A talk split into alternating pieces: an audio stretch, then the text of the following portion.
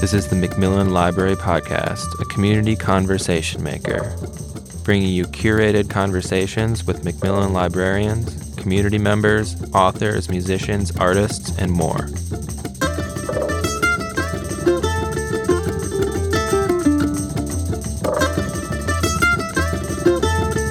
Welcome to episode two of Bibliognost. I am Colin McGinnis, librarian here at McMillan. And I am Jennie Bonneman, the young adult librarian here at McMillan. And we're going to go through some young adult and adult books and read some reviews and give some of our opinions on some books that you may want to consider reading in the next month.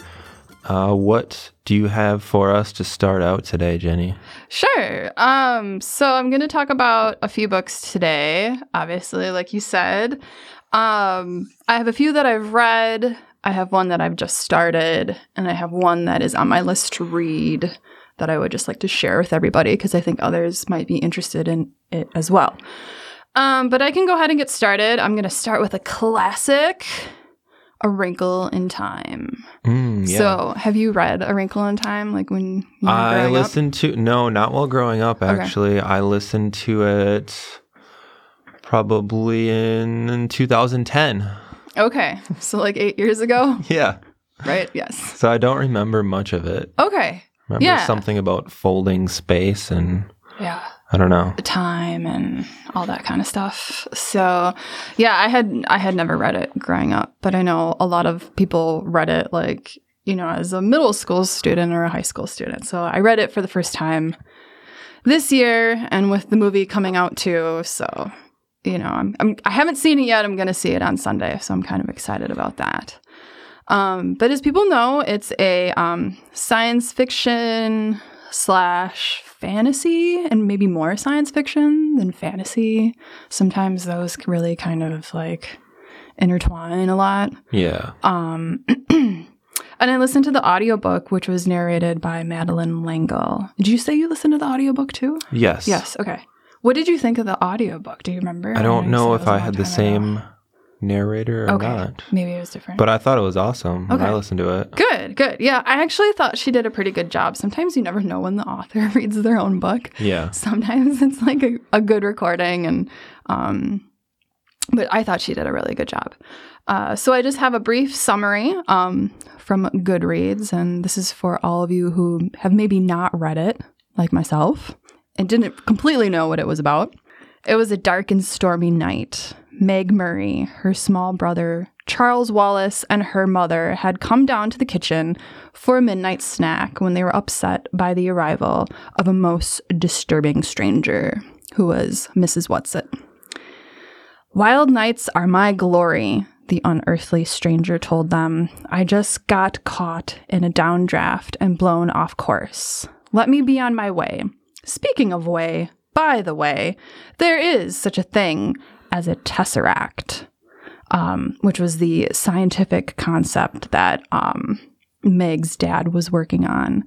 Um, Meg's father had been experimenting with his this fifth dimension of time travel when he mysteriously disappeared. Now the time has come for Meg, her friend Calvin, and Charles Wallace to rescue him.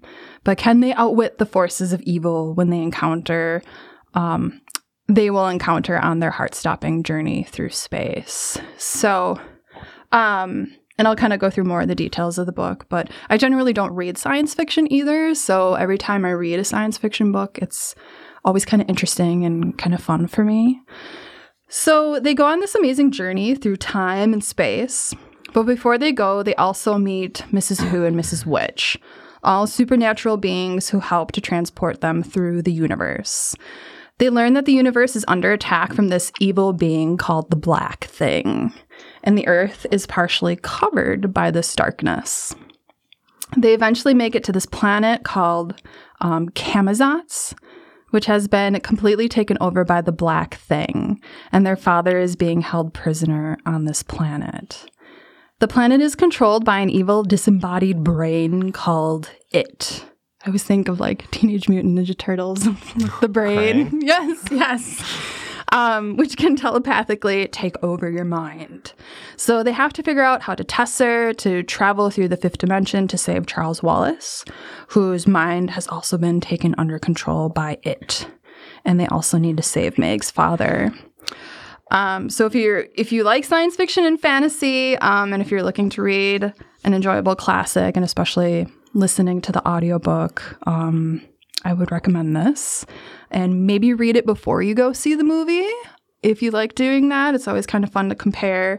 Um, from from the trailers, because I know like Oprah's in the movie and Zach Galifianakis is in the movie too, Yeah. and I'm not really sure who he plays. Um, it looks interesting. Like it isn't exactly how I imagined it. And I know um, Mrs. Who, Mrs. Which, and Mrs. Whatsit. Like one of them is described as a witch, and I feel like in the movie they really presented them differently. So I'm kind of intrigued to see um, what the movie will be like. And I did a little research on Madeleine L'Engle, and while I was looking up some information about her, um, her biography said that her works usually reflect both her Christian faith and her strong interest in science. And that kind of made me think of um, C.S. Lewis and like the Chronicles of Narnia, because Yeah. I know he had a lot of that as well. Um, so that was kind of an interesting fact about her. And I know the last um, podcast, we also mentioned the Chronicles of Narnia. So I feel like there should be a goal. Every podcast, we have to like reference Chronicles of Narnia somehow. Deal. So- I've been meaning to listen to them again. Yes, yes. Chronicles of Narnia and the Space Trilogy Yeah. C.S. Lewis. Nice. And you know, I haven't actually read any of those either. So that would be Mm-hmm. something um to catch up on. So that's a wrinkle in time. Yeah, and you're mentioning the. I remember Charles Wallace's name from the audiobook and uh, the Tesseract. I read actually like scientific lectures from the 1900s about tesseracts and fifth dimension. Really? Undergrad. Oh I my remember gosh. reading that book. That's really interesting. Like what class was that in? Oh, that was just for fun. Just for fun. reading for Just reading about light- tesseracts for Some light fun. reading. Sounds awesome. So it was great to see it or Yeah. hear it in the book. yeah. As well. Very interesting. That's cool. For my first recommendation, a book that came out last autumn by Colin Meloy of the Decemberists. He's in a band, Nice. um, which I am shortly going to see in Milwaukee, actually, Oh, that's exciting. When are they gonna be in Milwaukee? uh, this Sunday. Oh, that's pretty soon. Yeah. Awesome. Very cool. you should bring your book. Have him autograph it. That might be might be a tough Might be a task there. tricky. Uh, but this is a middle grade novel. He wrote a children's series called The Wildwood Chronicles, which is also very good.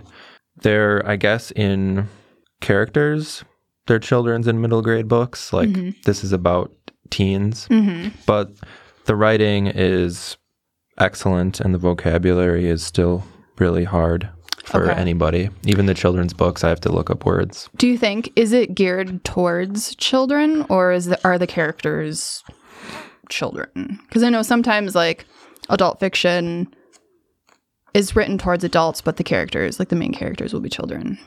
Mm, yeah, it's still written for kids. Okay, but nice. it's I don't know. It's a it's um expansive enough for anyone to Mm-hmm. enjoy it, but it's not really written for adults Okay, per se. right. Yes, It's okay. like the Chronicles of Narnia if they were beefed up with a more intense vocabulary and longer books, right, but right. still the same kind of themes and Right. characters okay. are throughout. Let me read a little snippet of what it's about. Uh, from the creators of the New York Times bestselling Wildwood Chronicles comes an original, humorous, and fast paced middle grade novel about a band of child pickpockets. Imagine the invention of Hugo Cabaret. Is that how you spell that or say that? Yeah, yeah. Cabret. Mhm. uh, meets Oliver Twist.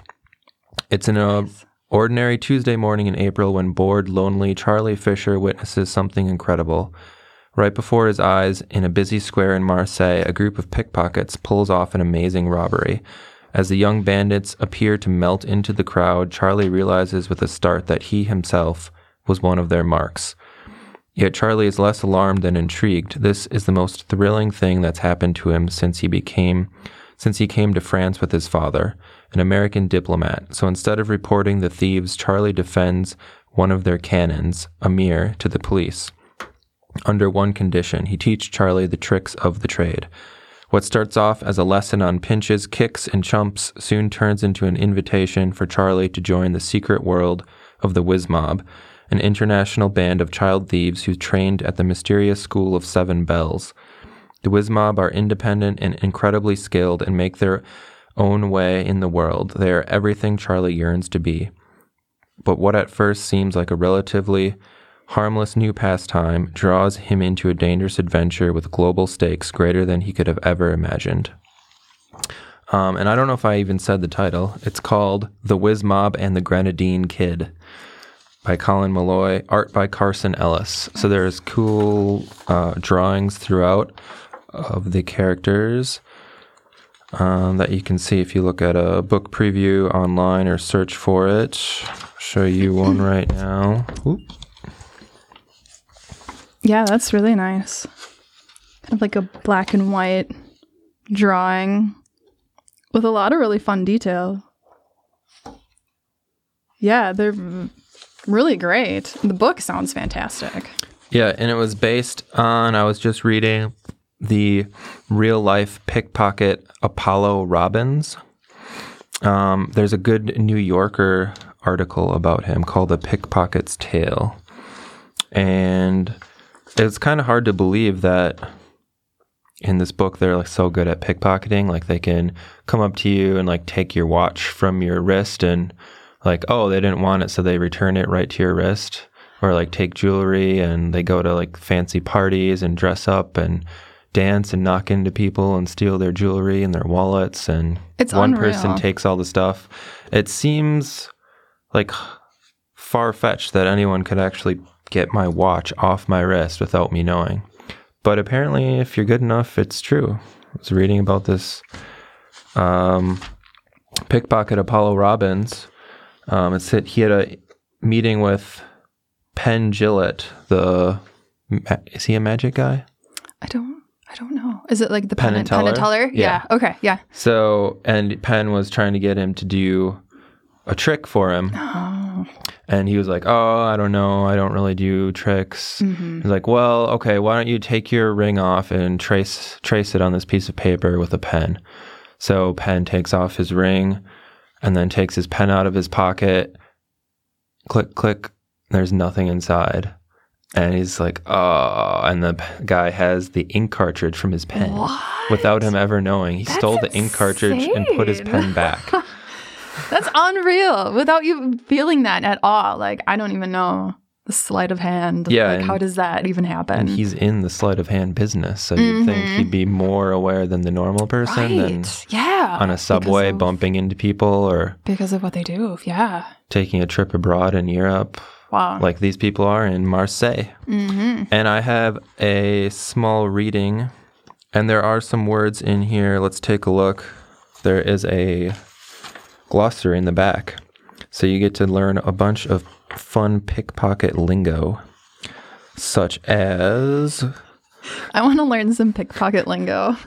whiz. Whiz is a pickpocket's line of work, his way of life. Oh. Um, so they use that a lot. Like how do they use that? Like I know the whiz. So they're yeah, they'll be like, I'm on the whiz. or I'm off the whiz. I'm out. nice. Yeah, here, off the whiz, no longer a pickpocket. Nasher, flight from the scene of the crime. Oh. Pinch, steal, pickpocket. Yeah. Uh, Pratt kicks, back pockets. Pratt kicks. Yeah,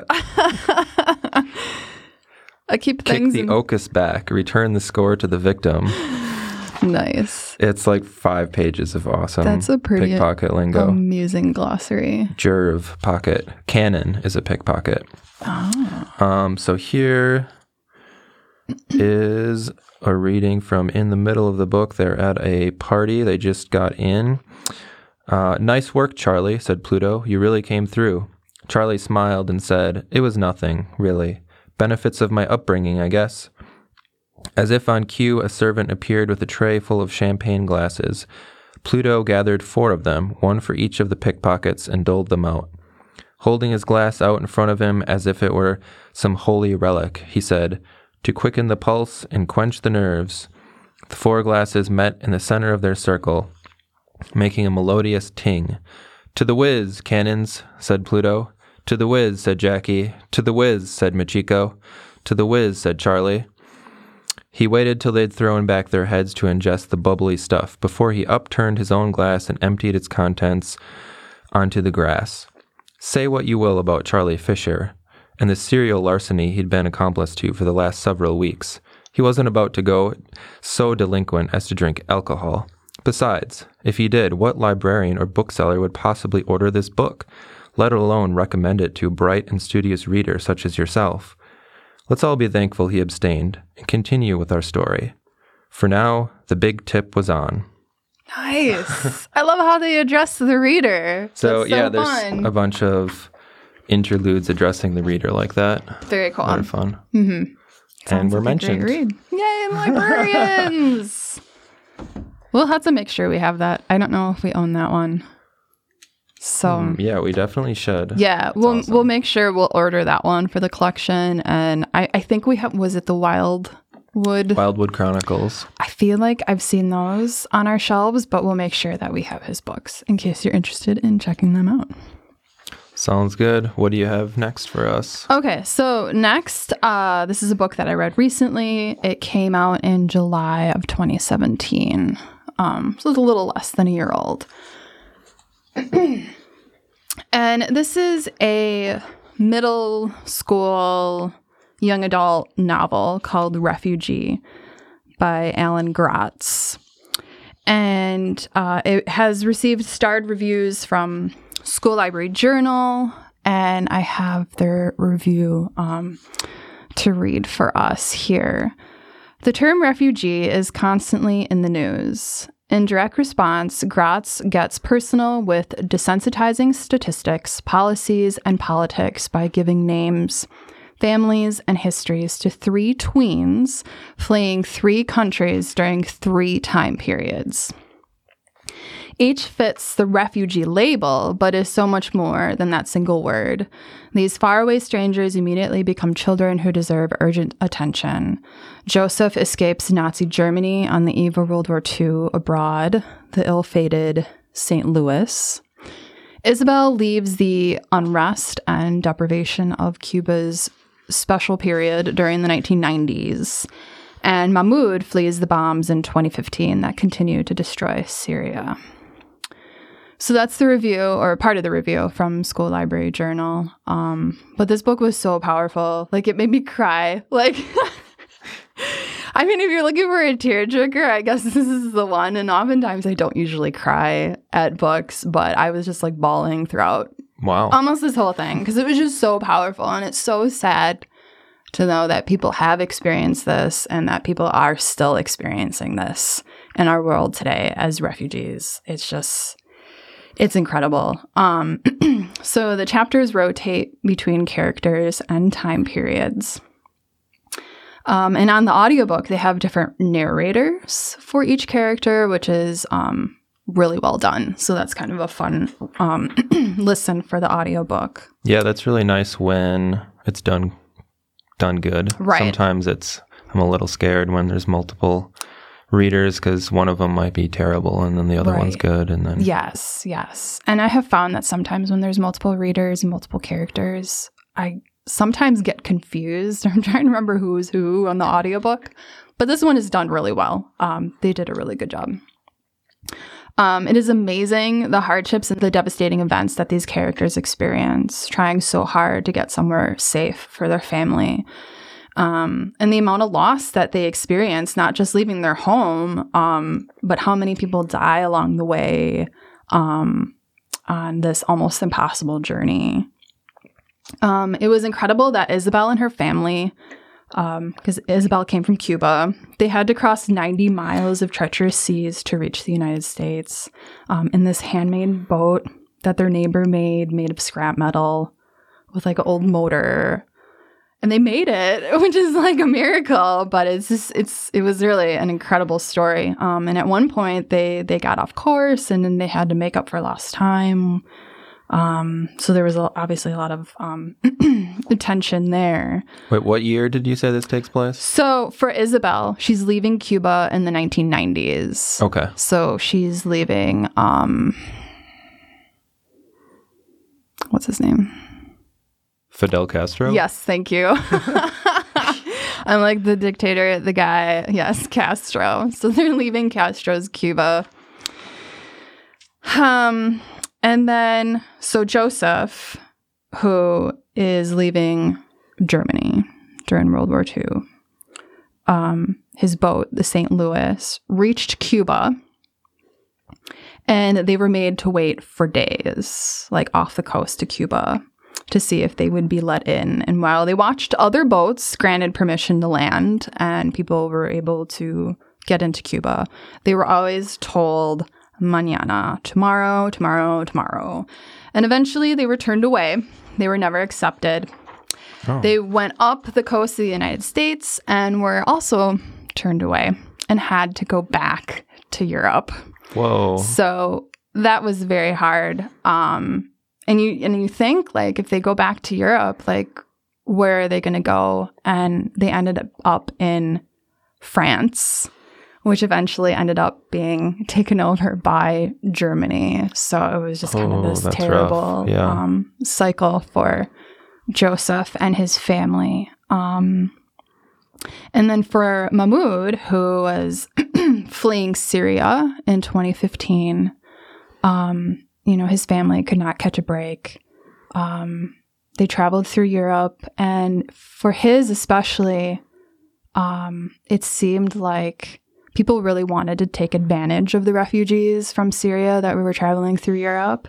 Um, at one point, they this is just one example of many. Um, they were sold fake life jackets from this child, and um, when they ended up really needing them, they couldn't even use them because they were fake. So when they bought them, they thought they could keep them for later. And there was a point where they had to cross a body of water, and they they de- needed their life jackets, and they were fake. Fake life jackets. Yes, yes, just to make money off of the refugees. It almost sounds more expensive to make a fake life It, yeah, yes, yeah. It's just a weird thing, but yeah, Hor- horrible. Like that part of the story was just terrible. Um, and then there's another example. Um, they tried to trust people offering to give them a ride to Austria because that's where they were trying to get to. Um, and they had been traveling on foot for like ever. Um, but they were picked up by this one person who offered to drive them halfway or, you know, get them part of the way. Um, but they ended up um, being taken in the middle of nowhere, held at gunpoint, and then abandoned to find their own way once again. So, um, the parallels between these stories are amazing. And at the end, I don't want to give anything away, but all three of their stories are miraculously like tied together. Like it's this really amazing way they tie all these characters together and they are in some way all connected and it's really pretty neat how they um do that. It's um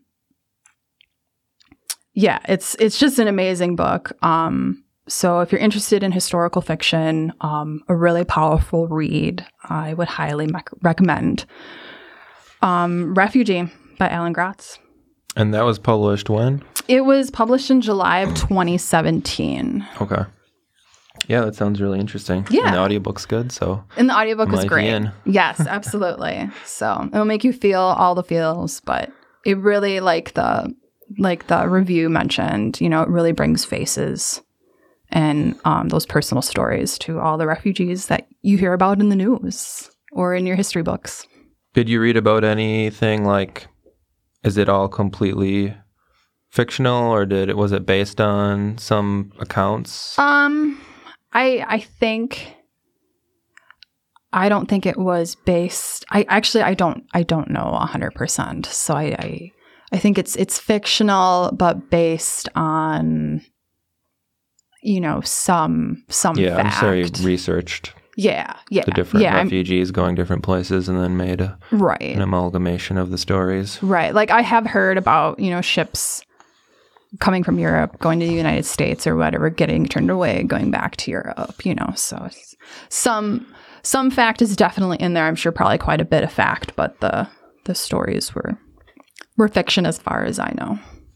Uh, I have another science fiction book to recommend, Nice. and it it is also a recent movie, Annihilation by Jeff VanderMeer, just came out, and the movie and book are very different, but they're both really good. It was by the director who made Ex Machina. I don't know if you saw that one I haven't. about AI Okay. robots. Um, but it's really good. He has his own slight uh, spin and take on it, but the book, the book itself was amazing. I didn't really know what I was getting into, and I listened to it on an audiobook, and it was one of those where it's just like every sentence is laden with tension. Like you want to just keep going the whole time. It's just it never lets up really.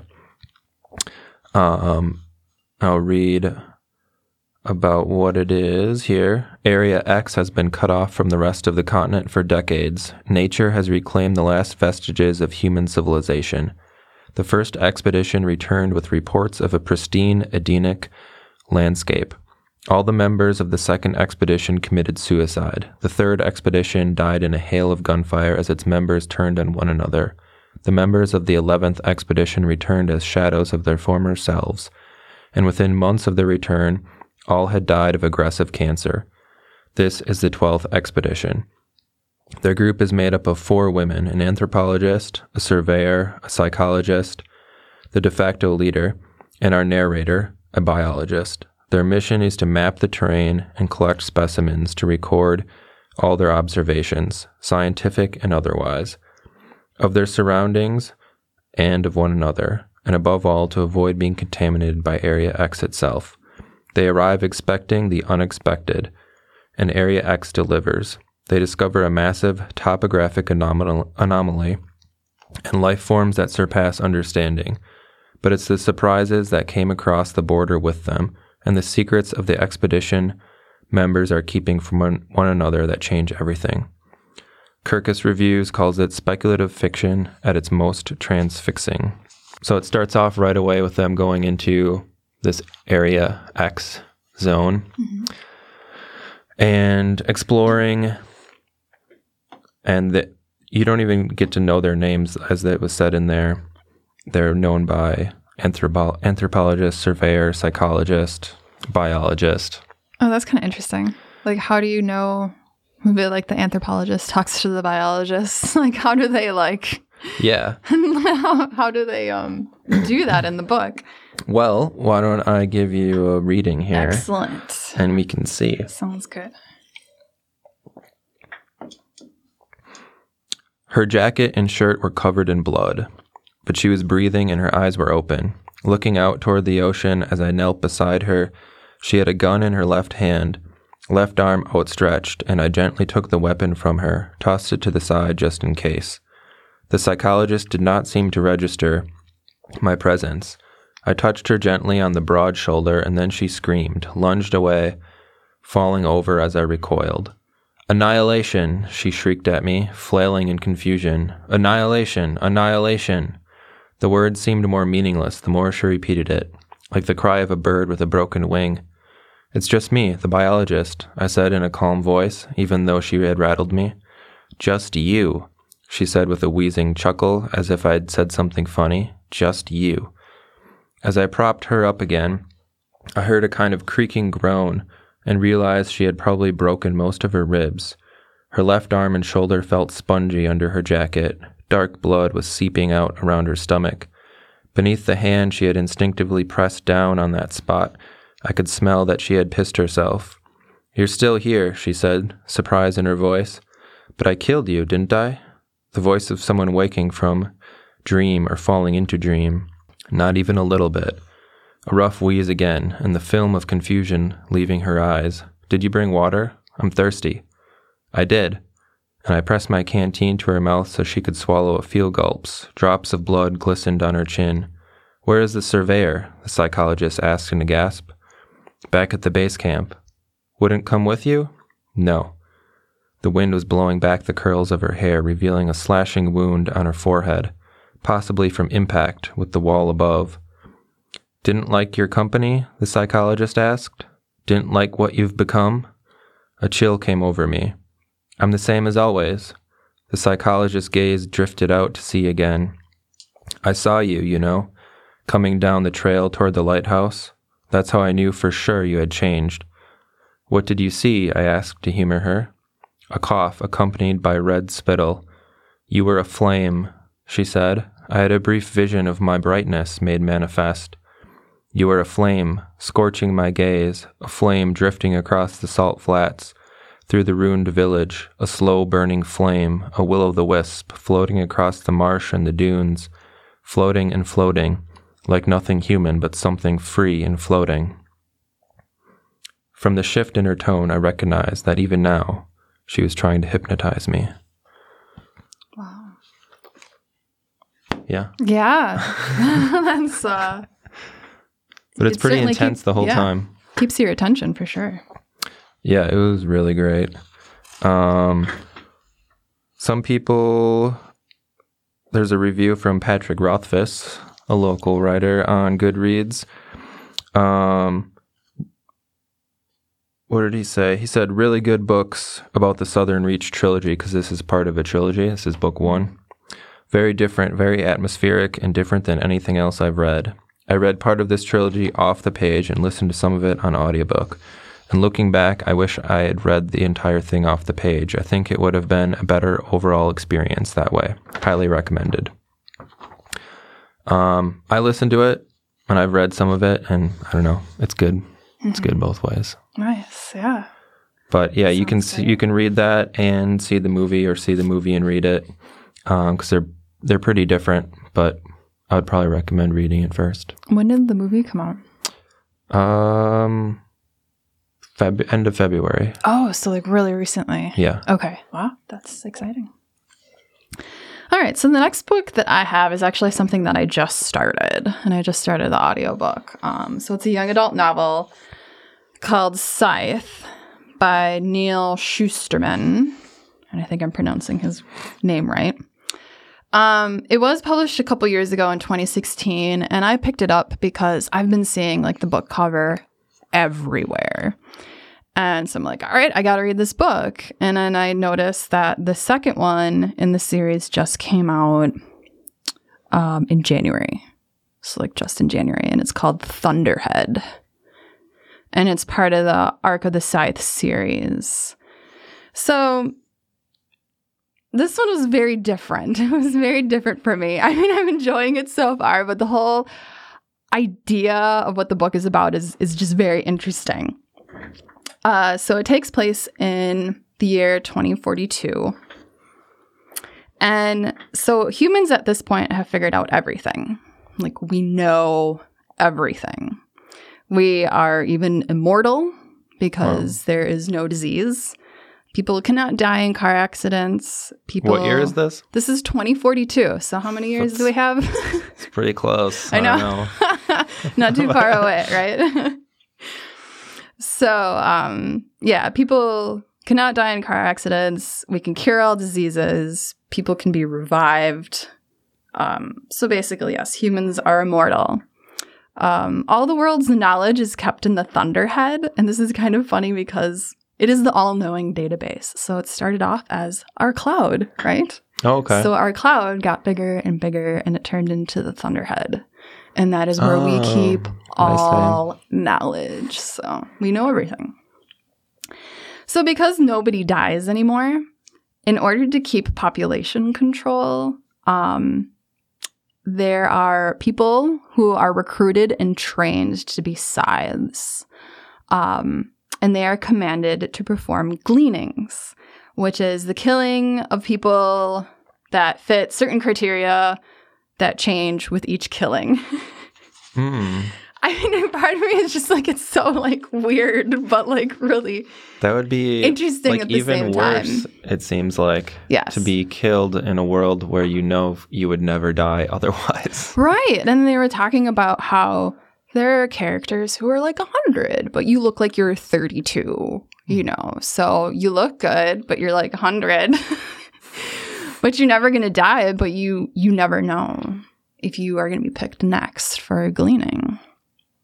So one of the examples was is they take something from someone's life, something they may not have necessarily survived. So like if something happened and then they they kill them in that way. So there was an example where they were looking for um, someone to glean. And I don't know how they picked the criteria or what. Maybe I haven't gotten to that part yet. But it was like somebody who's a really good swimmer. And then they picked this man who, at some point in his life, like saved some people from drowning. But the way it happened, like in like n- a life where everybody's not immortal or whatever, he maybe maybe wouldn't have survived that. So they they kill him by like drowning him. Oh. I know it sounds So when you're in normal life and knowing you can't die, you have to be thinking about if you do something that normally I could die from, You I might might die be like hunted that. down and killed. Yes. it's true in this book. so, okay, this is a young adult novel, right? So there are these two teens, Citra and Rowan, and they are reluctantly recruited to become scythes. Um, so they are at the beginnings of their trainings um, in this book, and they uh, they both hate, obviously hate scythes, um, and they stand up to them, and you know try to defend their family and all that kind of stuff. Whereas others try to pay the scythes off, thinking when their time comes, the scythes will decide to skip them that time. Hmm. So people will try to, you know, at the store, like offer to pay for their groceries because they they are humans who are recruited to be scythes. You Can know, you kill a scythe? I don't know. I don't know yet. Maybe I haven't gotten to that. Maybe that happens. I don't know. So there's a lot to be learned about this. Um, but yeah, so there's this particular scythe called Scythe Faraday, and he gets to know Citra and Rowan um, because they stand up to him and they speak up, and he decides that they have what it takes to be scythes. Um, and when you are picked to be a scythe, your family is granted immunity. So no one in their family will ever be killed. Oh, okay. Yeah. Um, so it received a starred review from Publishers Weekly, and I have that, a part of that review to read here. So, in the future Earth of this grim novel, the digital cloud has transformed into the self aware Thunderhead, whose benevolent to- totalitarian rule has turned the planet into a utopia. There's no poverty, no crime, and everyone is guaranteed immortality. Well, almost everyone. Shusterman's story forces readers to confront difficult ethical issues and questions.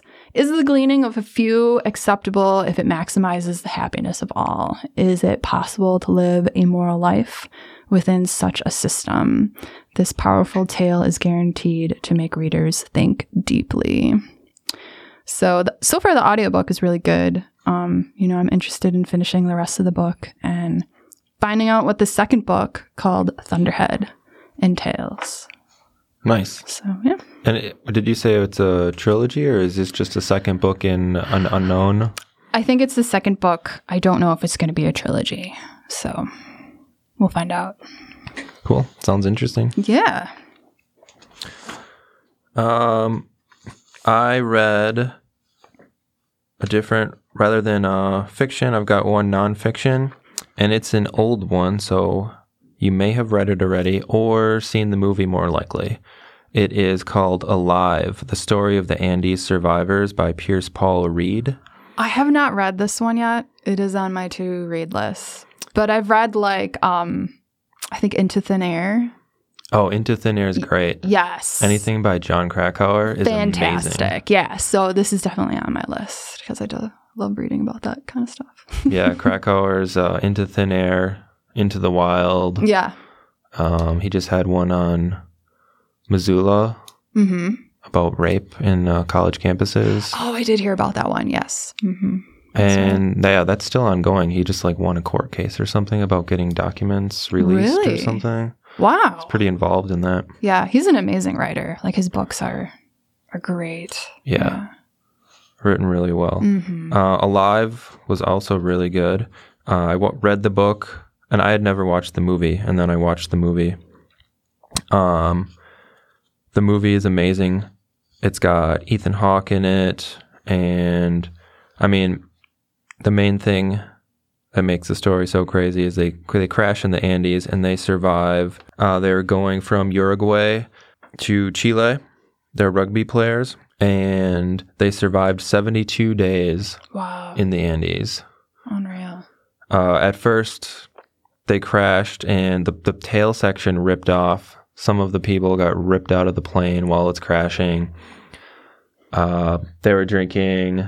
I've got my yerba mate gourd here. Yep. They were drinking yerba mate out of gourds on the plane. On the plane. yeah, Wow. right before it crashed. The way to go. If you gotta go, I guess drink your yerba mate. Yeah, they didn't have many supplies. They had just bought, there was a delay, and they just had bought a bunch of wine and cigarettes and like chocolate and stuff. oh. So for most of the time when they're crashed there, they start rationing some food and they have a little bit of wine. They have unlimited cigarettes, so they're basically just smoking all the time. So when is this? And maybe you said this. Is this like a tourist plane, like a small tourist plane, or are these like local people, or Uh, so the rugby team chartered a plane themselves. right? Okay. So it's all the rugby team and their the family. Okay, I think I and everyone and some of them feel worse than others because they needed more people to come on this flight so they had to like talk people into like why it would be fun to go see them or take a trip to chile and then a bunch of them ended up dying Oh, so man. Yeah. it's kind of brutal if you This is convince terrible. somebody like no i don't really want to go and then you convince them to go and Right. the plane rips apart and they Wow. fly through the mountains Yeah. Not the best It's pretty bad. um, so they get after they realize no one's coming, they're surviving in there. It's freezing, and they come to the point where um, they decide they're gonna have to start eating each other. Someone came up with the idea. No. Do they? What? Yeah, They do? yeah. So they start cutting strips out of people and drying them on top of the plane, so it makes kind of like a jerky-ish thing. My God. Oh, that just Uh, sounds terrible. And the movie just shows them like doing that a little bit, and then, but the book goes into expansive detail Mm. about eating them. And then as they, like, some of the bodies were off limits until later. Like, one of the guy's sisters are like, okay, we're not going to eat her unless we have to. hmm And then, when they, they started running out of bodies, because like an avalanche came, some of the bodies got buried. So they started eating parts that they weren't eating before, like the lungs and the brains. And they're a little rotten and it made them taste different. Wow. And like like rotting cheese almost or something. So they actually started liking eating some of the rotten meat mm. because they got different flavors. Sure. So like they were starving, so yeah, aged human flesh. Yeah. rotten. Wow. Get a little taste variety in there. Yeah. I guess when life is rough, you know. But it's fascinating. The story is fascinating of how they survive and how they survive together and arguing um, should they go look for the tail? Should they try to hike out? Should they just stay there and keep eating? And some of them decide to they become expeditionaries and they they get more meat, they get more rations so they can try to try to hike out. And the book begins with um, saying how they crashed and and certain day a someone saw them hiking out of the mountains and didn't know who they were and they're like we are survivors of the Andes crash and then they finally got rescued so they ended up hiking out two of them hiked out and a lot of them actually survived 72 days That's amazing. What year was the crash? uh, October 12th 1972 Wow. A plane carrying a team of young rugby players crashed into the remote snow peaked Andes. Out of the 45 original passengers and crew, only 16 made it off the mountain alive. For 10 excruciating weeks, they suffered deprivations beyond imagining, confronting nature head on at its most furious and inhospitable. And to survive, they were forced to do what would have once been unthinkable. This is their story, one of the most astonishing and true adventures of the 20th century. What would you do, Jennie? What? Would you eat people? I don't know. I guess if it was down to survival and you had nothing to eat, Some of them were trying to refuse. One person who died refused eating until she was basically dead, and then she mm-hmm. took some, but it was too late. She died. Oh, that would probably happen to me. I don't know. I would eat humans right away. That is so tough. You would like Yeah. no, no, like no, no problem. Well, gotta I have no it. qualms about eating a human, Okay, but I, I think my body might revolt. My I- taste buds are a little picky. I might gag on raw flesh, on raw anything. I feel like your body would reject it. I mean, it'd be hard if you were trying to survive in the woods and you had nothing to cook anything right. and you just came upon like a deer carcass. It's normal to eat deer, but what if you have to just eat it raw? And what if it's like Ugh. like old and aged and Yeah, moldy deer, wormy. moldy raw deer. Ugh. ew? Yeah, there's some animals that I won't even touch that stuff. You know, Not even a raccoon. Would it's like, oh, the meat is too bad. I'm Like, no, I can't eat that. Wow, pretty pretty incredible though that they survived. it's fascinating. There's Alive, and there's a couple of books by some of the survivors Mm, mhm. um, where they wrote books after. There's the movie, and there's a documentary um, that has interviews with them. Hmm. And I kind of just got Hmm. hooked into all of it for Yeah. like a month or two, just reading about all this. Fascinating. And then I had to ride in a small plane not too long ago, Yes, a single right. prop You're- plane. I was worried that it would come to Thank that it would goodness it come to this, but it didn't. I Yeah. made it back safely. Yay! You know, my husband is taking a trip up to Canada and doing a fishing trip up there, and he's also doing the small plane thing. They have to fly into the lake area that they're going to be fishing in. So, Yeah, he has a much better chance of having to eat people than I he's do. like, I better take a hatchet because that's all he thinks of is the book hatchet. Gary Paulsen? Yeah. yes, survival. You need your hatchet. bring hatchet, some matches. Mm-hmm. Yeah. There you go. All right. So, my last book, and this is just a brief mention, this is something that is on my list of two reads to be read. Another young adult novel, of course. This one just came out like this a month. Very, very new. And it is called Hamilton and Peggy A Revolutionary Friendship. So, as we know, Hamilton, the Broadway musical, is Mhm. about the life of American founding father Alexander Hamilton, inspired by the biography written by Ron Chernow. Uh, there have been several Hamilton biographies for children and teens um, that have come out recently, but this is um, kind of the first young adult novel Hamilton themed that has come out um, to tie in with the whole Hamilton craze.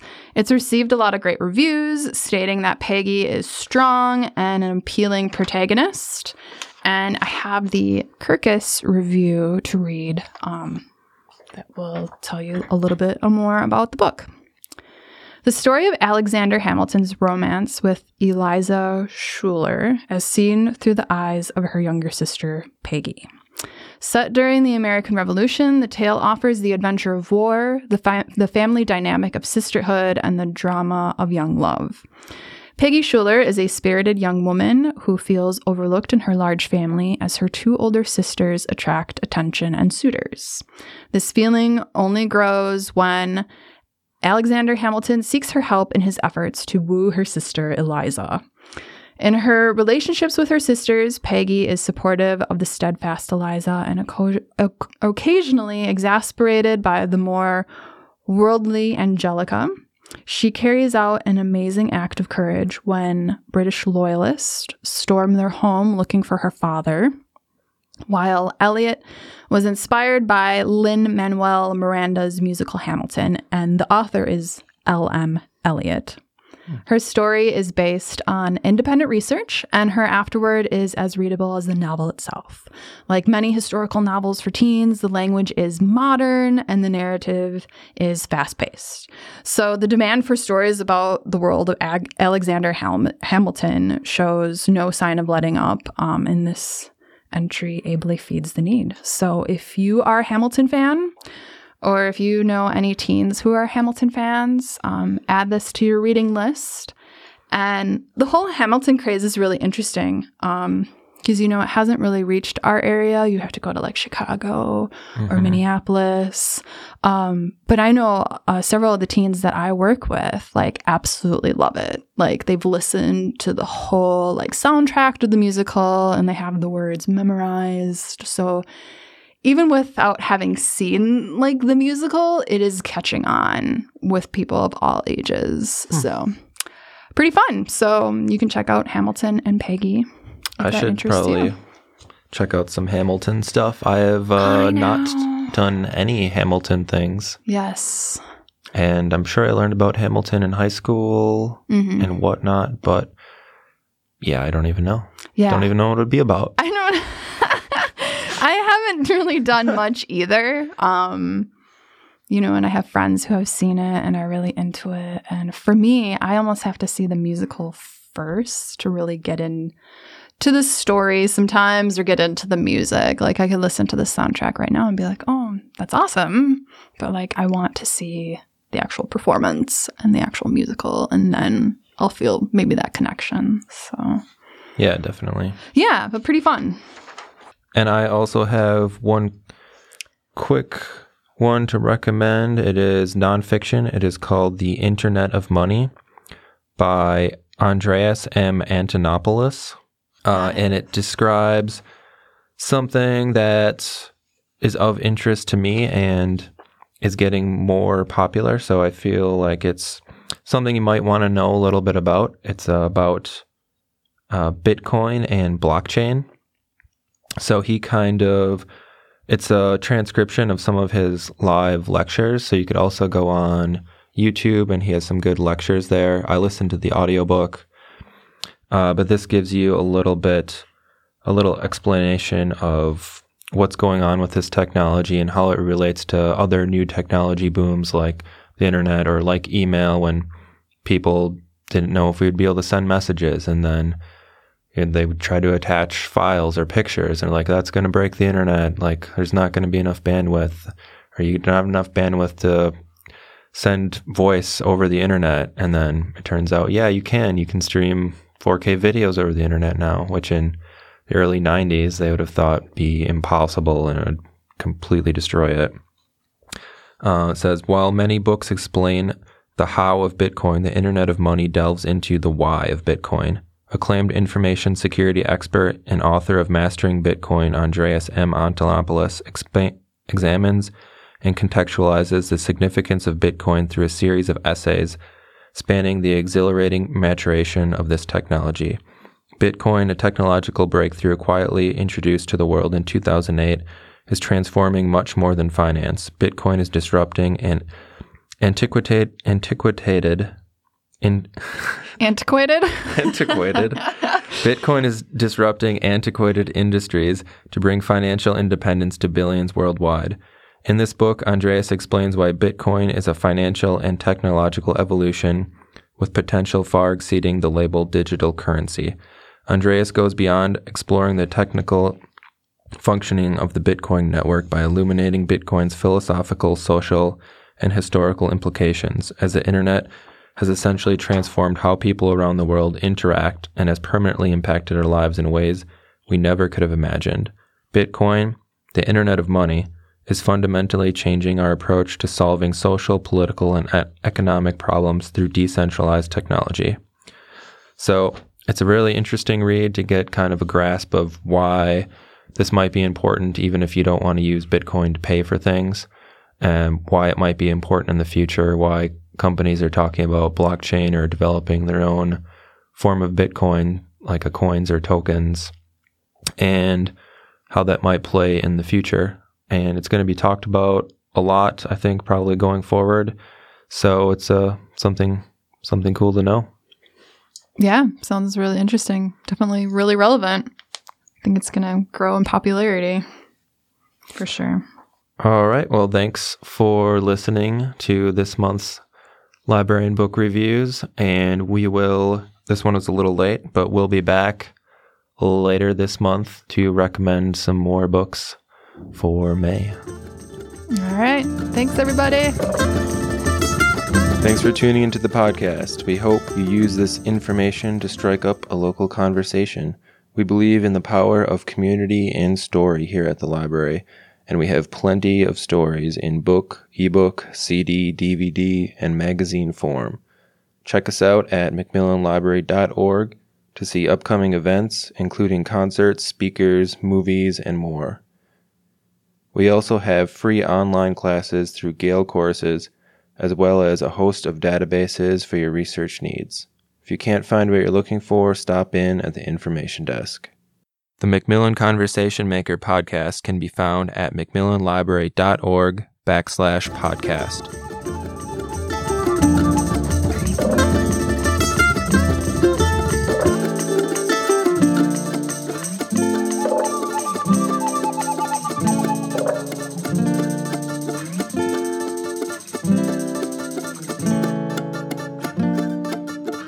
with me now, Bibliognost.